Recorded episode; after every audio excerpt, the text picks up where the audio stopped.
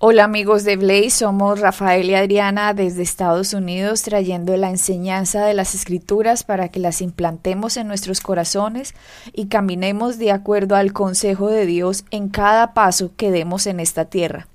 La palabra ha sido puesta por Dios como nuestra guía, como nuestro manual de instrucciones, como nuestro fundamento, como nuestra sabiduría, como nuestro liderazgo y debemos saber que de Dios viene la bendición. Él es el creador de la bendición. No es el mundo, no es el reino de las tinieblas, no es el sistema babilónico, no son las emociones lo que nos debe guiar, es lo que la palabra de Dios dice. Nosotros como seres humanos tenemos libre albedrío, pero qué sabio sería utilizar nuestro libre albedrío para escoger lo que Dios nos ha aconsejado en su sabiduría de lo que deberíamos hacer. Solo así vamos a caminar en esta vida, aprovechando los beneficios que trae la sabiduría de Dios. Y esta es la bendición de Jesucristo. Podemos caminar en prosperidad, podemos caminar en sanidad, podemos caminar en bendición, en felicidad, en buenas familias, en buenas relaciones padres e hijos, en buenas relaciones entre hermanos, en buenas relaciones entre esposos, en buenas relaciones con los demás, que tengamos paz y es posible en nuestras fuerzas de tener paz con todo el mundo, como decía Pablo. Y esto solo nos lo va a dar el entendimiento de quiénes somos, porque el manufacturero Dios nos ha dado las instrucciones en el libro de cómo debe ser que vivamos en este camino, Rafael. Estamos en, en una enseñanza bien interesante acerca de peligro, solo personal autorizado, y hemos dado ciertas pautas de lo que dice la palabra acerca de quién debemos elegir en una de las decisiones más importantes de nuestra vida, que es escoger pareja. Desafortunadamente, el mundo ha influenciado muchísimo las decisiones de los seres humanos. Los ha influenciado para que decidan emocionalmente y no para que decidan de acuerdo a los razonamientos que Dios nos puso en su palabra, de acuerdo a la sabiduría que Él nos puso en su palabra. No sé si la gente piensa que por algo cósmico en sus decisiones emocionales creen que van a tener resultados diferentes a largo plazo, y no es así. Los resultados tomados con emociones y no de acuerdo a la palabra de Dios nos hace pagar precios muy caros en el futuro. Sí, Adriana, uno de los, de los, uno de los problemas, en, eh, por decirlo así, lo encontramos en que la, gran mayoría de la gente uh, piensa que el en el matrimonio o en el proceso del matrimonio vamos a ir arreglando las cosas en vez de arreglar las cosas desde un principio al máximo posible. Yo sé que después del matrimonio pues van a haber ajustes y van a haber cambios y los tenemos que ir ajustando y haciendo los cambios cuando vayan apareciendo. Eso yo lo encuentro completamente normal. Pero la palabra, como tú dices, nos da unos parámetros, nos da unas guías en los cuales que si las seguimos y buscamos la sabiduría de Dios, nos previenen el encontrarnos contra una pared o pegarnos contra una pared en un futuro. Entonces, busquemos, es mejor ser proactivos en este caso y buscar la sabiduría, de Dios, ver lo que dice la palabra al respecto del matrimonio, cómo debe ser, con quién nos debemos meter, qué es lo que debemos buscar en esa persona para que el matrimonio sea lo mejor. Dios quiere que vivamos una vida próspera, una vida sana, una vida llena de gozo y de felicidad y que la familia podemos gozar de, lo que es disfrutar una familia. Pero para hacerlo así, buscar buscando la guía de Dios desde un principio nos ahorra un montón de dolores de cabeza y un montón de problemas y dificultades si lo hacemos como Dios nos dice. Miremos, Rafael, la escritura en segunda de Corintios 6, 14 en segunda de Corintios 6:14 dice lo siguiente: No os unáis en yugo desigual con los incrédulos, porque ¿qué compañerismo tiene la justicia con la injusticia? ¿Y qué comunión la luz con las tinieblas? ¿Y qué concordia Cristo con Belial? ¿O qué parte del creyente con el incrédulo? ¿Y ¿qué acuerdo hay entre el templo de Dios y los ídolos? porque vosotros sois el templo del Dios viviente, como Dios dijo. Habitaré y andaré entre ellos y seré su Dios y ellos serán mi pueblo. Por lo cual salid de en medio de ellos y apartaos, dice el Señor. Y no toquéis lo inmundo, y yo os recibiré, y seré para vosotros por Padre, y vosotros me seréis hijos e hijas, dice el Señor Todopoderoso. Así que, amados, puesto que tenemos tales promesas, limpiémonos de toda contaminación de carne y de espíritu, perfeccionando la santidad en el temor de Dios. Esto se puede utilizar para muchas cosas en la vida. Por ejemplo, en los amigos, Rafael, cuando de acuerdo a los amigos que tengamos en el presente, podemos saber cómo va a ser nuestro futuro. Exactamente. Eso, una cosa es ser amigo de alguien tratando de ayudarlo a sacar y otra cosa es ser amigo de alguien para sentirme bien socialmente y me salgo es yo saliendo del camino de la luz, nada más por una presión del mundo de las tinieblas en contra de mi vida. Exactamente. Si los amigos de una forma u otra, la gente lo piense o no, nos influyen. Nos influyen en nuestra forma de pensar y por lo tanto eso nos conlleva a la forma en la que vamos a actuar. Si miramos, Rafael, esto ya para escoger una pareja, lo que hace la mayoría de la gente es lo siguiente. Juegan un juego mental. Aquí la palabra dice, no os unáis en yugo desigual. Entonces lo que la gente hace cuando a alguien le gusta es, quiero que repitas esta oración. y ya solo se todo bien. Sí, repite, Señor Jesús, te acepto en mi corazón. Listo. Ya, ya, ya cristiano. Se hace un juego mental la persona que le gusta a otra y dice, ah, pero él ya recibió al Señor, ya hizo la oración de salvación.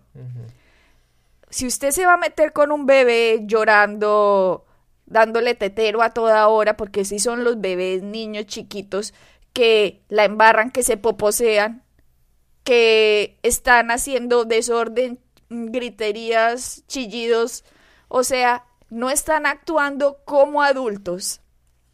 Es cuando usted cree que porque hace repetir la oración de salvación a alguien, ah, ya, listo, quedó clasificado para mí, eh, así que ya yo no me estoy metiendo con alguien en yugo desigual. Yo no sé usted si entiende o ha visto ejemplos alrededor suyo o usted mismo ha hecho esto en la vida suya y sabe que esto no trae resultados. Porque estamos tomando y hablando una de las decisiones más importantes que es tener una pareja para el resto de la vida. Una pareja con el cual vamos a soñar, con el cual vamos a crecer, con el cual vamos a formar familia, con el cual vamos a tener hijos y vamos a utilizar un sistema de vida de acuerdo a lo que la palabra dice, pero cuando una persona es incrédula o solo ha repetido una oración para acercarse a usted, pero en realidad Jesucristo no ha sido formado en él o en ella, usted va a sufrir a largo plazo las consecuencias de su inmadurez creyendo que porque alguien repite una oración, esa persona ya dejó de ser incrédula. La incredulidad, la incredulidad no simplemente es no creer en Cristo. La incredulidad es no creer todo lo que Cristo ha dicho y nos ha aconsejado en su palabra. Yo puedo decir que creo en Cristo, entonces la gente diría, bueno, entonces ya no eres un incrédulo. Sí, tiene razón, digámoslo así. Pero, ¿qué pasa con lo que Cristo ha dicho de cómo debe ser formada la familia, de cómo deben ser formadas las finanzas dentro de una familia, de cómo se deben manejar los hijos, de cómo se debe manejar el hogar, los negocios, la vida, los amigos, las relaciones, la iglesia? Entonces es interesante, Rafael, simplemente que miremos lo que la palabra dice. Cuando nos dice no suya unáis en yugo desigual porque qué comunión hay de luz con tinieblas, está mostrando qué comunión hay de una persona que sabe cuáles son los principios bíblicos a seguir con otra persona que no los conoce o que no le importan o que creen en el momento que eso es un cuento muy antiguo, como hablábamos en un programa pasado de, de los europeos que piensan, la Biblia está muy anticuada, la Biblia la tienen que actualizar. No, los que nos tenemos que actualizar es nosotros, porque la Biblia nunca pasa en moda. Somos nosotros los que tenemos pensamientos retrógrados. Sí, Adriana, en todo esto de las relaciones, tú lo, tú lo has dicho correctamente. Una, una, las experiencias que yo he tenido en gran cantidad de parejas con las que hablo, que se, que se han casado o están en el proceso para casarse, es que muchas de ellas se justifican en este tipo de temas, que realmente a veces son incómodos hablarlo antes del matrimonio. Una vez en el matrimonio, pues ya toca. Pero antes del matrimonio, muchas de las parejas piensan que el hablar de, estas, de estos tipos de temas como la parte íntima, la parte de finanzas, el cómo vamos a criar a nuestros hijos, cómo nos vamos a enfrentar y a resolver problemas, son cosas un poco incómodas, las cuales piensan ellos que si no estamos de acuerdo o no tenemos el mismo punto de vista, puede romper la relación. Y simplemente por no querer, por no querer crear controversia, no las hablamos no las manejamos, simplemente las ponemos a un lado, pensando que dentro del matrimonio todo va a salir bien. Y esa es una idea falsa, porque si no hablamos de ello y nos encontramos, como lo dice este versículo, que estamos en, yugo desigual, que no tenemos las mismas creencias, no vemos los mismos puntos de vista, no podemos hablar y dialogar y llegar a una conclusión, a la hora de estar metidos en el matrimonio, todo esto se crea un gran problema. Y, la, y uno de los grandes problemas, como tú lo acabas de decir, es la parte financiera. Rafael, si nosotros, yo sé que estamos mezclando matrimonio con parejas por que están ah, ya establecidas o que se quieren establecer, digámoslo así. Eh, si en este momento le estoy, me están escuchando noviazgos o amistades o personas que están pensando en casarse, que ven que tienen una cantidad de diferencias y que no se la llevan bien o que no están de acuerdo en aspectos muy muy fundamentales para que una relación funcione, como es finanzas, como es eh, eh, religión, no lo llamemos religión, sino más bien doctrina, que sería lo más adecuado y correcto, eh, forma de crianza de los hijos, iglesia,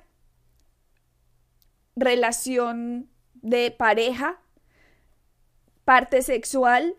Hay muchas cosas que se deben hablar y conocer antes.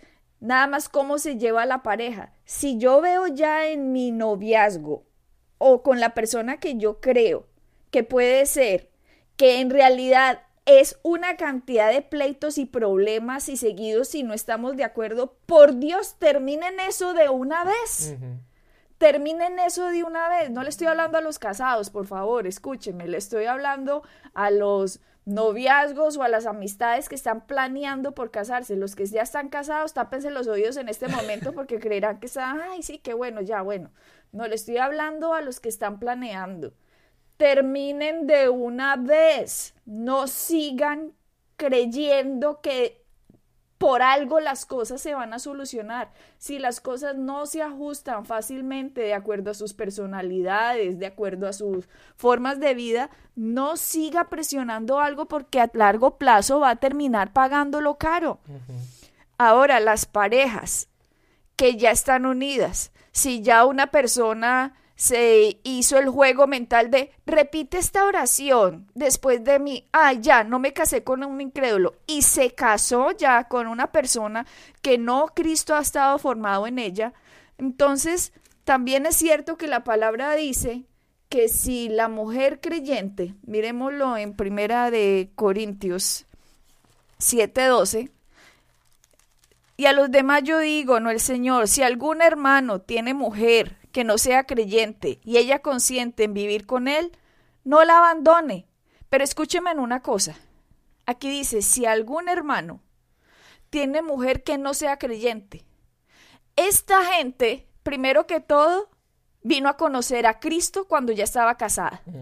Esto no es un permiso de la palabra de Dios para que un hermano se case con alguien que no sea creyente. Exacto.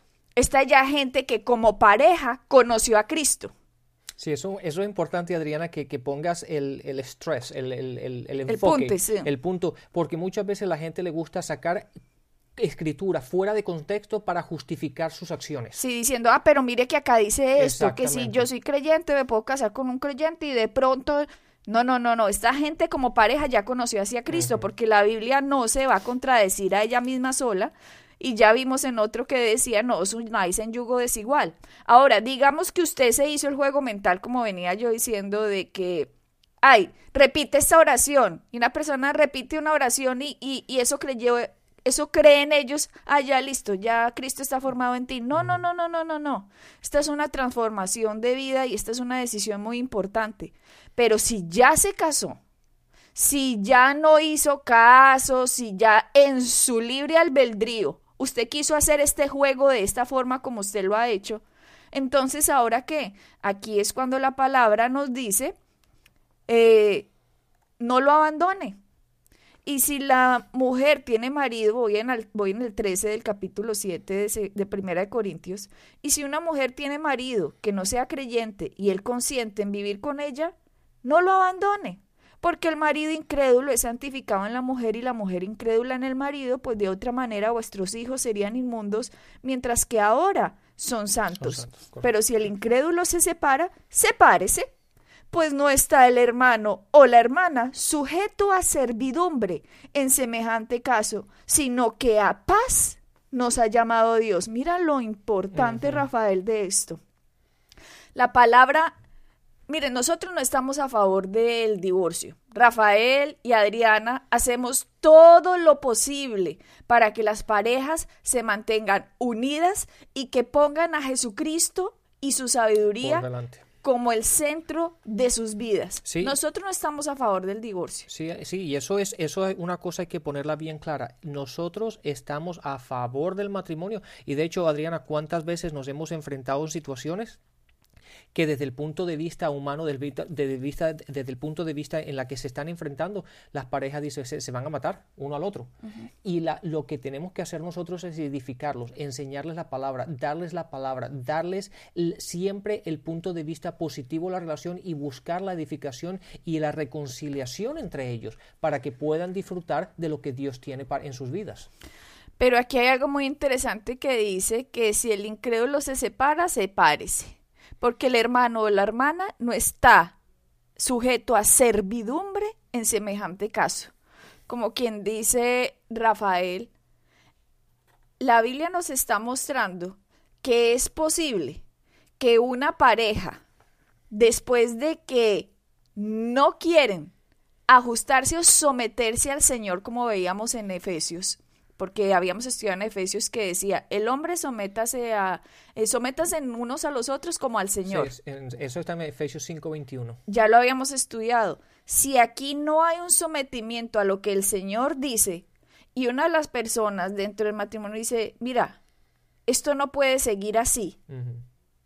Nos dice la palabra, vea, usted no es esclavo de la otra persona como para que no pueda vivir en paz su vida. Esto a lo mejor le suena a ustedes un poco salvaje que venga de unos ministros del Evangelio porque usted siempre ha escuchado que le digan, no, tiene que aguantarse hasta el final. No, ¿sabe quién tiene que tomar esa decisión? La tiene que tomar es usted. Exactamente. La tiene que tomar usted con el Señor, sabiendo qué es lo que dice la palabra y haciendo lo que le dé paz. Sí, es que es importante, Adriana, es importante que Dios ama a la persona no a la institución del matrimonio en este caso. Si Dios amara más la institución de la persona, entonces Dios obligaría a la persona a mantenerse en el matrimonio, sea lo que sea, y que sufra lo que sufra, y que aguante lo que aguante. Pero Dios está más interesada en la persona que en la institución, en este caso. Como tú dices, Rafael, como el caso de este hombre que golpeaba a una mujer terriblemente, a punto, vean, es que no era que, ay, le di una palmadita, no, la dejaba de clínica a esta mujer y en la iglesia le decían, tú tienes que someterte a tu marido. A mí eso me parece una salvajada que no protejan a la persona porque como tú dices, quieren proteger más la institución del matrimonio que el bienestar y la paz de una persona. Y eso, eso está, eso irían completamente en contra de la palabra. Y las, muchas veces, Adriana, muchas veces la gente lo hace por imagen, ¿verdad? Porque ¿qué pasaría si la gente se entera de que nos estamos divorciando o que se están separando? Muchas veces lo hacen por imagen, muchas veces lo hacen, ah, la pareja deja, se mantiene en esa relación por miedo, pero una vez más, el proteger eso, estamos protegiendo la institución y no protegiendo la persona. Y, Dios siempre está más interesado en la persona, en la, integridad de la persona y en la paz que la persona tiene con Dios. Una persona que está en esas condiciones de vida no puede vivir en paz, siempre vive en temor.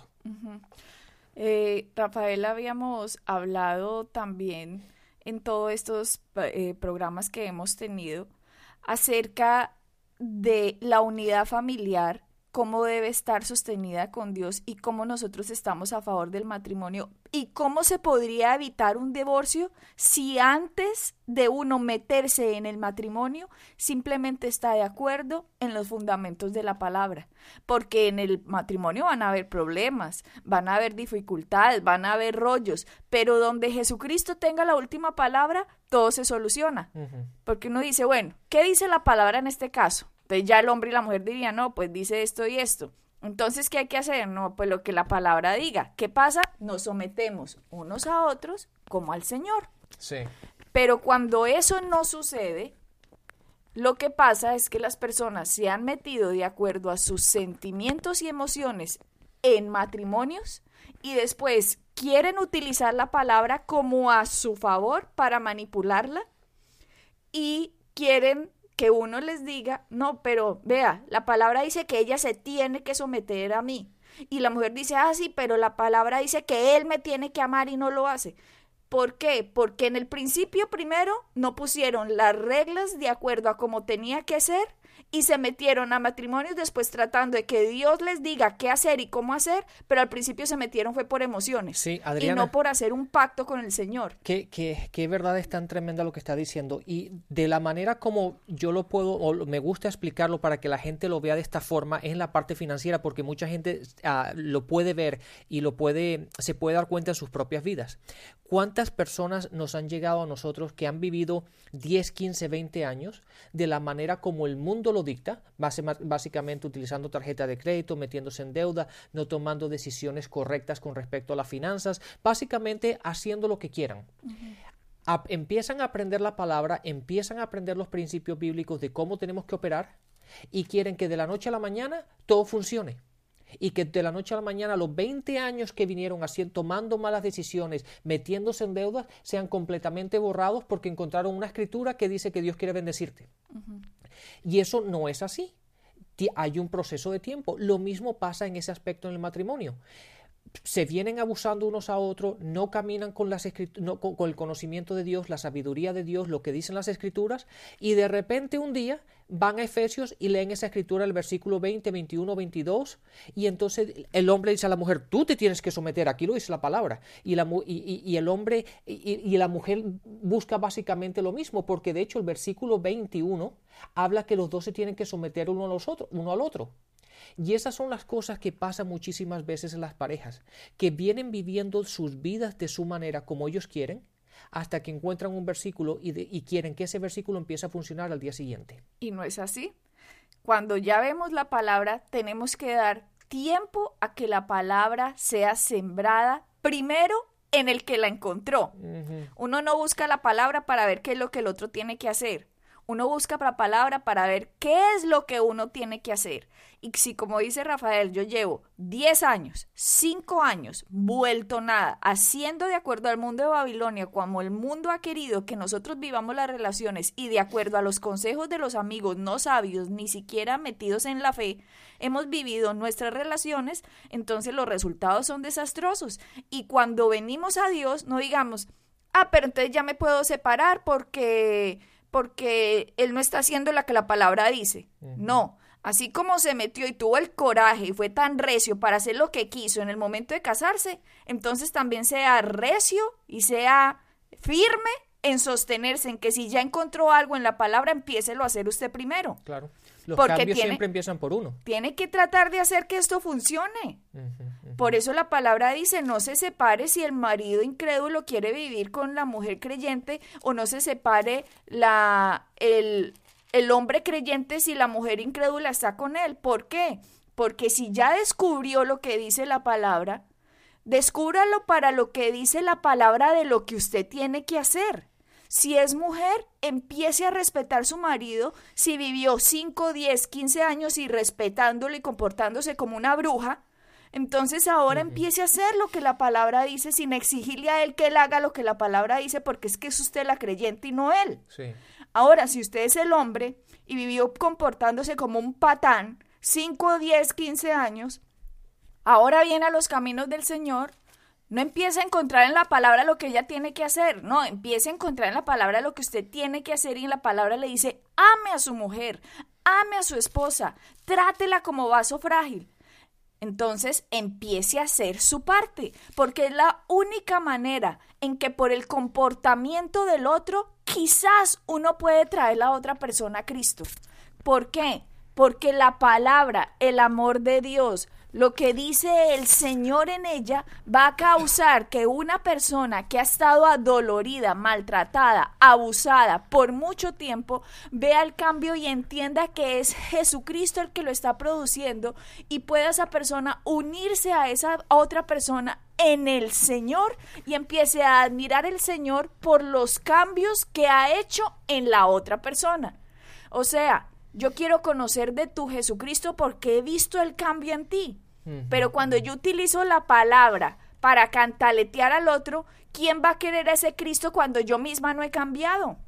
Entonces, utilicemos la palabra sabiamente y no vengamos a decir, ya me quiero divorciar, ya no, no más. Pero también hemos tenido parejas, Rafael, en que la mujer ha hecho o el hombre ha hecho lo que la palabra dice, insiste, persiste y el hombre sigue abusando o la mujer sigue abusando, siguen eh, exprimiéndolos financieramente, siguen abusándole los hijos o siguen abusando la familia, siguen golpeando a la mujer, siguen cometiendo actos de infidelidad, siguen en adulterio, si la mujer o el hombre está sufriendo eso, a pesar de que por un tiempo largo, largo, largo, si una persona está sufriendo eso y más encima lo dejan, vea, usted no está sujeto a servidumbre de nadie, sino que a paz lo ha llamado Dios. Exactamente. Adriana, una cosa que suelo decir constantemente y lo voy a decir una vez más,